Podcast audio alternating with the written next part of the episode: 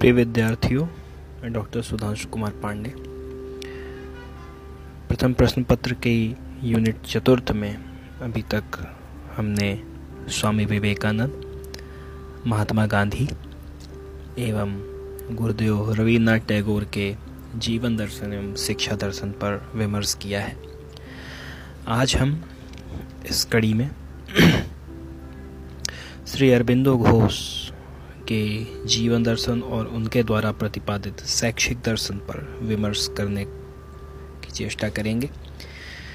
श्री अरविंद या महर्षि अरविंद घोष 15 अगस्त सन अठारह को कलकत्ता में पैदा हुए।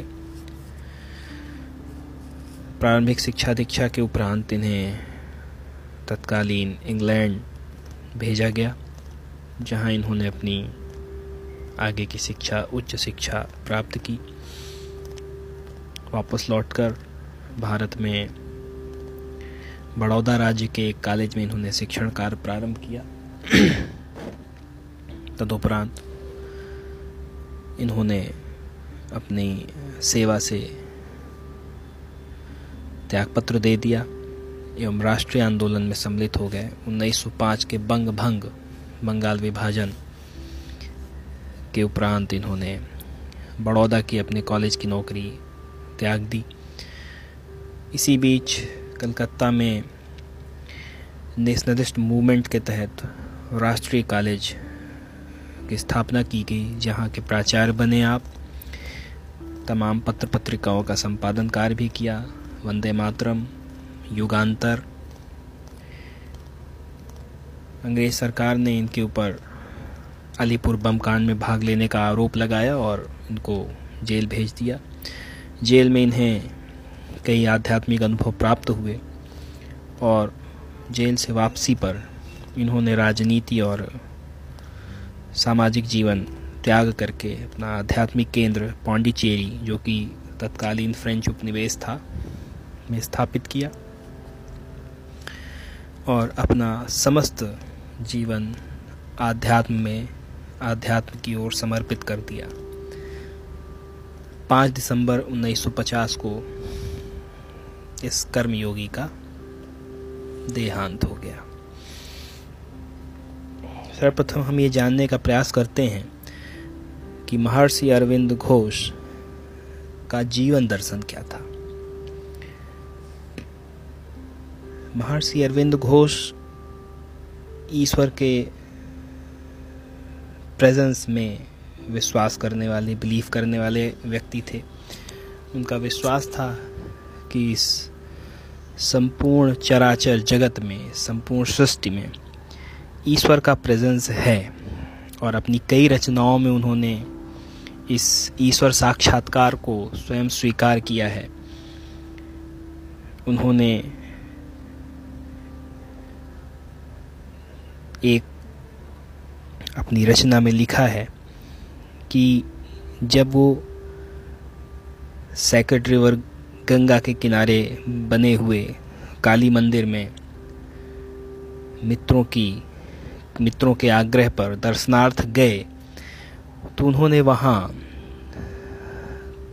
माँ काली के मूर्ति में, आइडल में, उस डिविनिटी के साक्षात दर्शन किए। वे लिखते हैं और you stand before a temple of Kali beside a sacred river and see what a, a sculpture a gracious piece of architecture but in a moment mysteriously unexpectedly there is instead a presence a power a face that looks into yours And inner sight in you has regarded the world mother. कहते हैं कि जब एक पवित्र नदी के किनारे खड़े हुए मंदिर पर, मंदिर को आप देखते हैं तो आप क्या पाते हैं? एक स्कल्पचर एक आर्किटेक्चर एक वास्तुशास्त्र, एक मंदिर। लेकिन अगले ही क्षण, रहस्यवादी तरीके से, अचानक ही शक्ति का एहसास आपको होता है। एक चेहरा जो आपकी आँखों से आपके अंदर झाँक रहा है और वह चेहरा है द वर्ल्ड मदर, इस विश्व की माँ। इस इंस्टेंस से हम ये प्रतिपादित कर सकते हैं कि वो संपूर्ण चराचर जगत में उस डिविनिटी उस पराजागतिक सत्ता की अनुभूति करते थे और वो ईश्वर को इस सृष्टि में निहित मानते थे। उनका मानना था ईश्वर इस सृष्टि में उपस्थित है। जीवन के प्रति उनका दृष्टिकोण था कि यह एक निरंतर क्रियाशील रहने वाली शक्ति है। जीवन सर्वव्यापी है, अमर है मनुष्य से लेकर पशु पक्षियों पौधों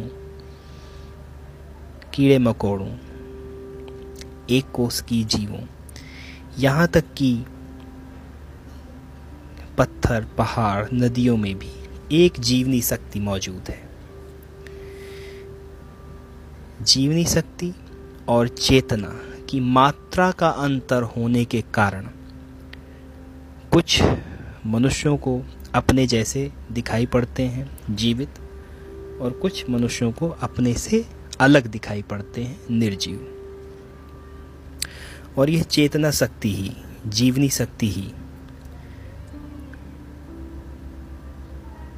प्राणी को उसके विकास, उसके लक्ष्य, उसके उद्देश्य, उसके जीवन के प्राप्तव्य की ओर प्रेरित करती है।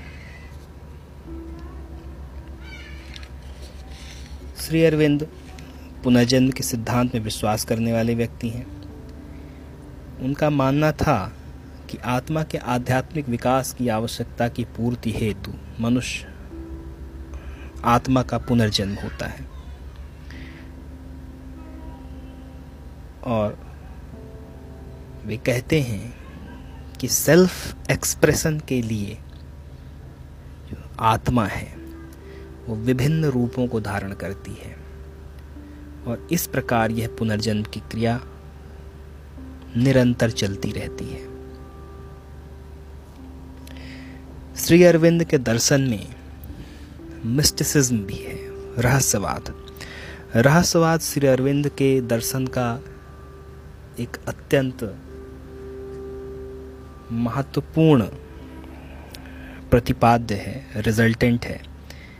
हम उनकी समस्त रचनाओं में, उनके लेखों में, उनकी पोएम्स में पाते हैं कि उनको रहस्यवादी अनुभव होते थे, उनको मिस्टिक एक्सपीरियंसेस होते थे। एक जगह उन्होंने लिखा है कि उन्हें सुपर माइंड और ट्रुथ कॉन्सियसनेस की प्रेरणा विवेकानंद, स्वामी विवेकानंद की आत्मा से प्राप्त हुई। वो लिखते हैं The spirit of Swami Vivekananda visited me for a particular purpose. It was the spirit of Vivekananda who first gave me a clue in the direction of the supermind. This clue led me to see how the truth consciousness works in everything. He didn't say supermind. Supermind is my own word. He just said to me, This is this, this is that, and so on. इस प्रकार के जो रहस्यवादी अनुभव हैं, इनसे हम ये प्रतिपादित कर सकते हैं कि स्वामी विवेकानंद के जीवन दर्शन में रहस्यवाद एक महत्वपूर्ण भूमिका अदा करता है, एक महत्वपूर्ण रोल प्ले करता है, जहाँ उनके द्वारा प्रतिपादित तमाम संकल्पनाएँ, उनके द्वारा लिखित रचनाएँ इनमें जो रहस्यवादी पुट है, वह अपनी परिणति को प्राप्त करता है। श्री अरविंद के दर्शन में रियलिस्टिक अद्वैत, यथार्थवादी अद्वैत एवं इंटीग्रल रियलिज्म सर्वांग यथार्थवाद। इसके दर्शन भी होते हैं। अपनी पुस्तक द लाइफ डिवाइन वस्तुतः ये निबंधों की एक श्रृंखला थी, जो अगस्त 1914 से जनवरी 1919 तक उनके द्वारा एडिटेड एक, पत्र तो आर्य नाम का एक पत्र था, उसमें ये छपे थे। और इन निबंधों की श्रृंखला को जब एकत्र किया गया बुक फॉर्म में तो द लाइफ डिवाइन नाम से एक बुक पब्लिश की गई। उस लाइफ डिवाइन पुस्तक में जो फिलॉसफी प्रेजेंट की गई है, जो दर्शन प्रेजेंट किया गया है, इसको रियलिस्टिक अद्वैत या इंटीग्रल रियलिज्म के तौर पर वर्णित किया जा सकता है। रियलिस्टिक अद्वैत, यथार्थवादी, अद्वैतवाद। इंटीग्रल रियलिज्म, सर्वांग यथार्थवाद। श्री अरविंद,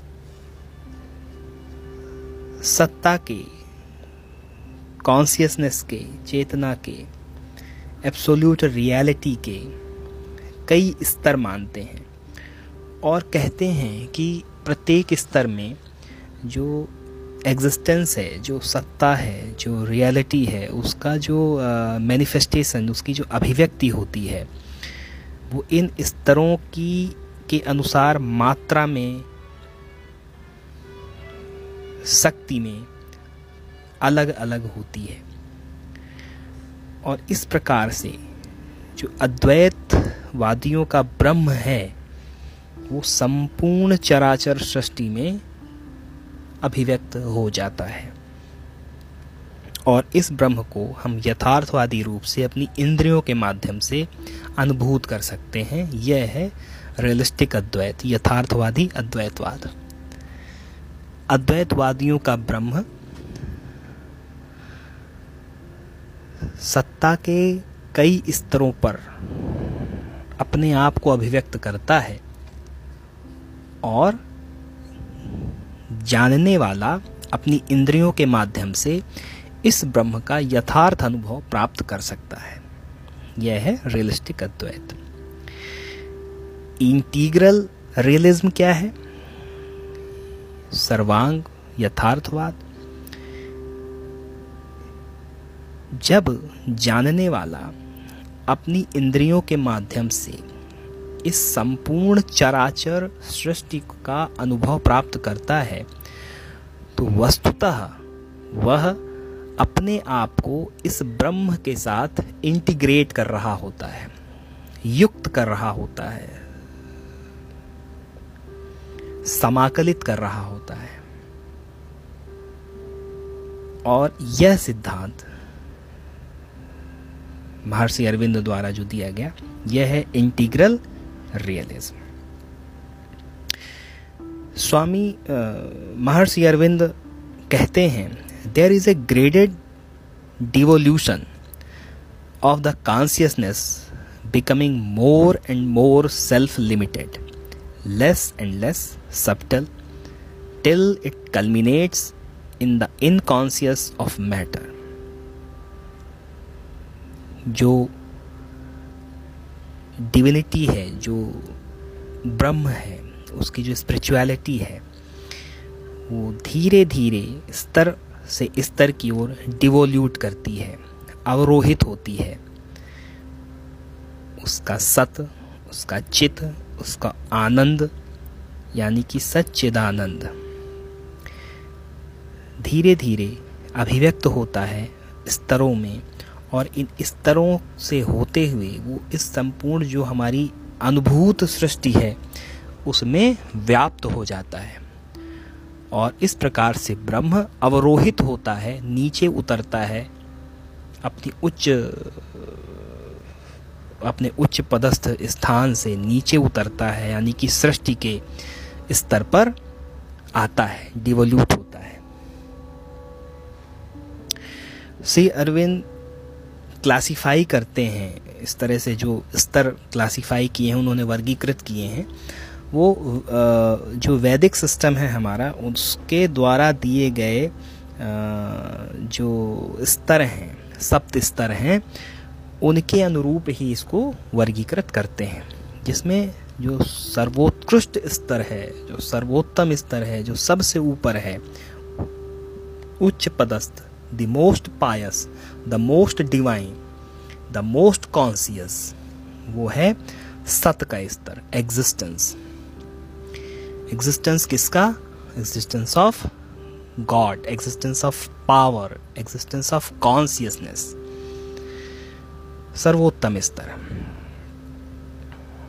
इस स्तर से निम्न स्तर है केवल कॉन्सियसनेस चित्त का स्तर सत प्रथम स्थान पर, सर्वोत्तम स्तर पर।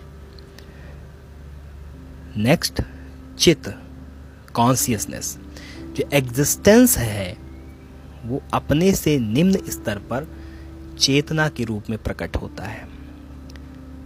विचार कीजिए, यदि अस्तित्व ही नहीं होगा तो चेतना कैसे संभव है? तो सर्वोत्तम स्थान पर, सर्वोच्च स्थान पर जो प्रतिष्ठित है वह है सत, द एग्जिस्टेंस, अस्तित्व। द्वितीय स्थान पर है चित चेतना, द कॉन्सियसनेस। तृतीय स्थान पर है आनंद, ब्लिस। आनंद, दुखों का पूर्ण अभाव, सुखों की उपस्थिति आनंद नहीं है। दुखों का पूर्ण अभाव। फॉर एग्ज़ाम्पल वृक्ष काट दीजिए, फिर भी परफेक्ट अपनी परिस्थिति में। एकदम काम, शांत। फल आंधी आई, अधपका गिर गया। उसी स्थिति में शांत। पशु, जिस परिस्थिति में शांत, नदियाँ, पहाड़, पत्थर, जीव, जिस स्थिति में शांत, अपनी परिस्थिति में, अपनी परिस्थितियों के साथ, आनंदपूर्ण तरीके से, अपने एग्जिस्टेंस अपने कॉन्शियसनेस के साथ, आनंदपूर्ण तरीके से जीवन को यापित कर रहे हैं जीवन जी रहे हैं।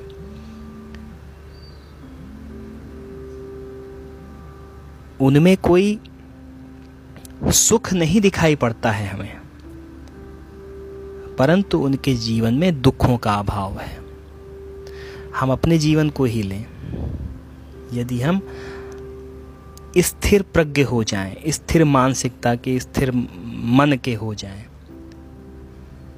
कैसी भी परिस्थिति आ जाएगी, हम दुखी नहीं होंगे।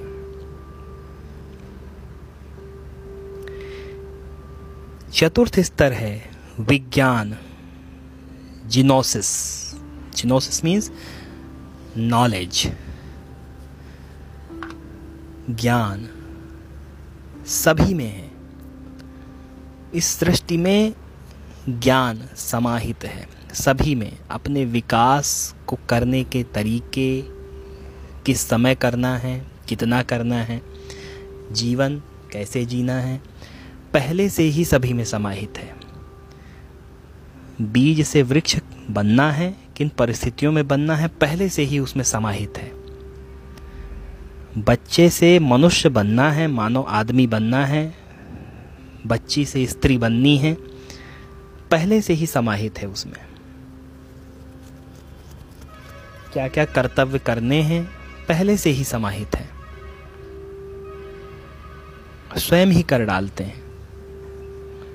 विज्ञान, ज्ञान, मानस, निम्न स्तर, ज्ञान से निम्न स्तर, मानस, मस्तिष्क, मन, हार्ट, भावनाओं का। प्राण, अगला स्तर, जीवन, प्राण। जीवन का स्तर। और सबसे निम्न स्तर है अन्न, यानी कि द्रव्य का स्तर, मैटर, जिसका हम अनुभव करते हैं अपनी सेंस ऑर्गन के माध्यम से। ये है यथार्थवाद। सेंस ऑर्गन के माध्यम से अनुभूत करके ज्ञान प्राप्त करना यथार्थवाद है।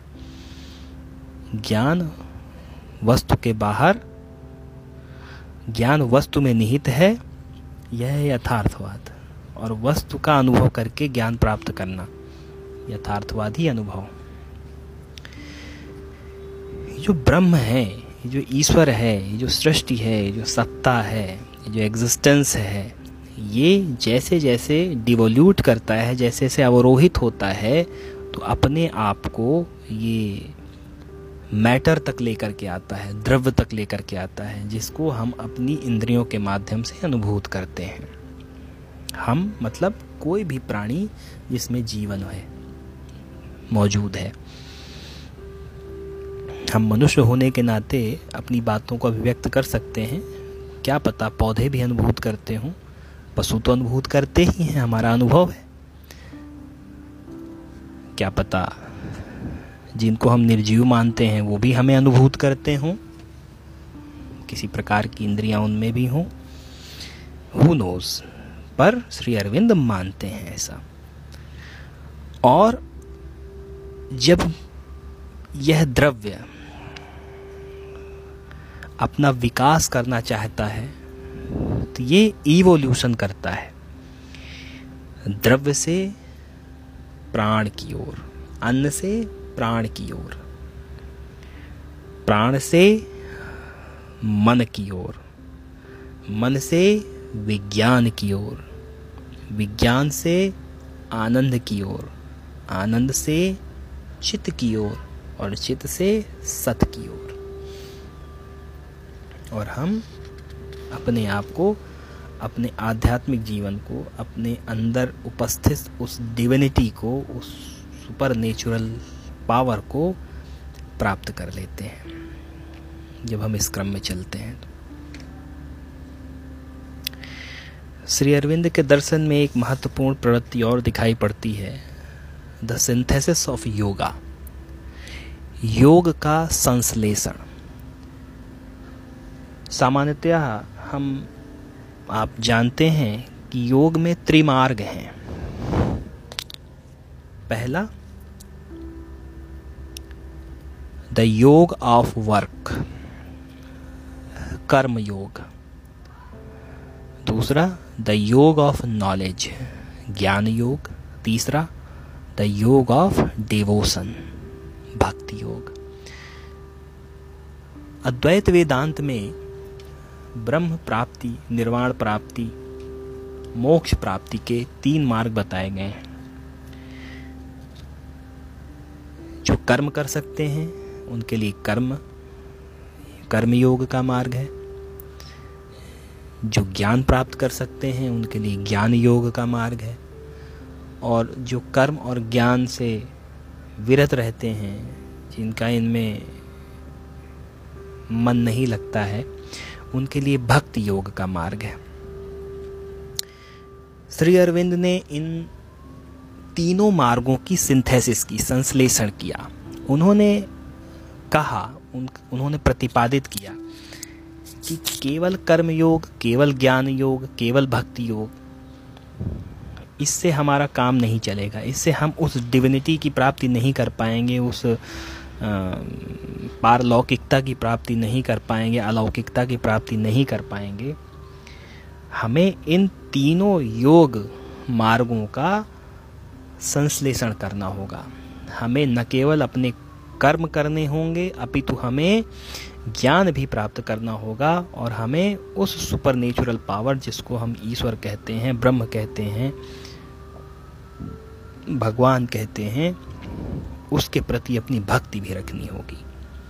और तब जा कर के हम अपने अंदर छिपी हुई उस डिविनिटी को ढूंढ पाएँगे सर्च कर पाएँगे, प्राप्त कर पाएँगे।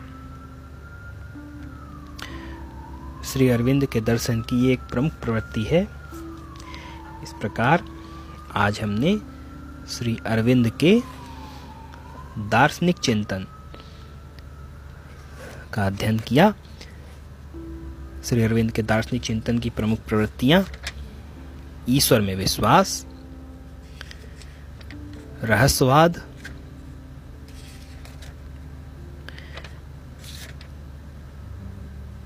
रियलिस्टिक अद्वैत और इंटीग्रल रियलिज्म यथार्थवादी अद्वैत एवं सर्वांग यथार्थवाद, तथा सिंथेसिस ऑफ़ योगा यानी कि योग का, योग मार्गों का संश्लेषण। ये प्रवृत्तियाँ श्री अरविंद के दर्शन की हैं। अगले लेक्चर में हम श्री अरविंद के शिक्षा दर्शन पर विचार विमर्श करेंगे। बहुत बहुत धन्यवाद।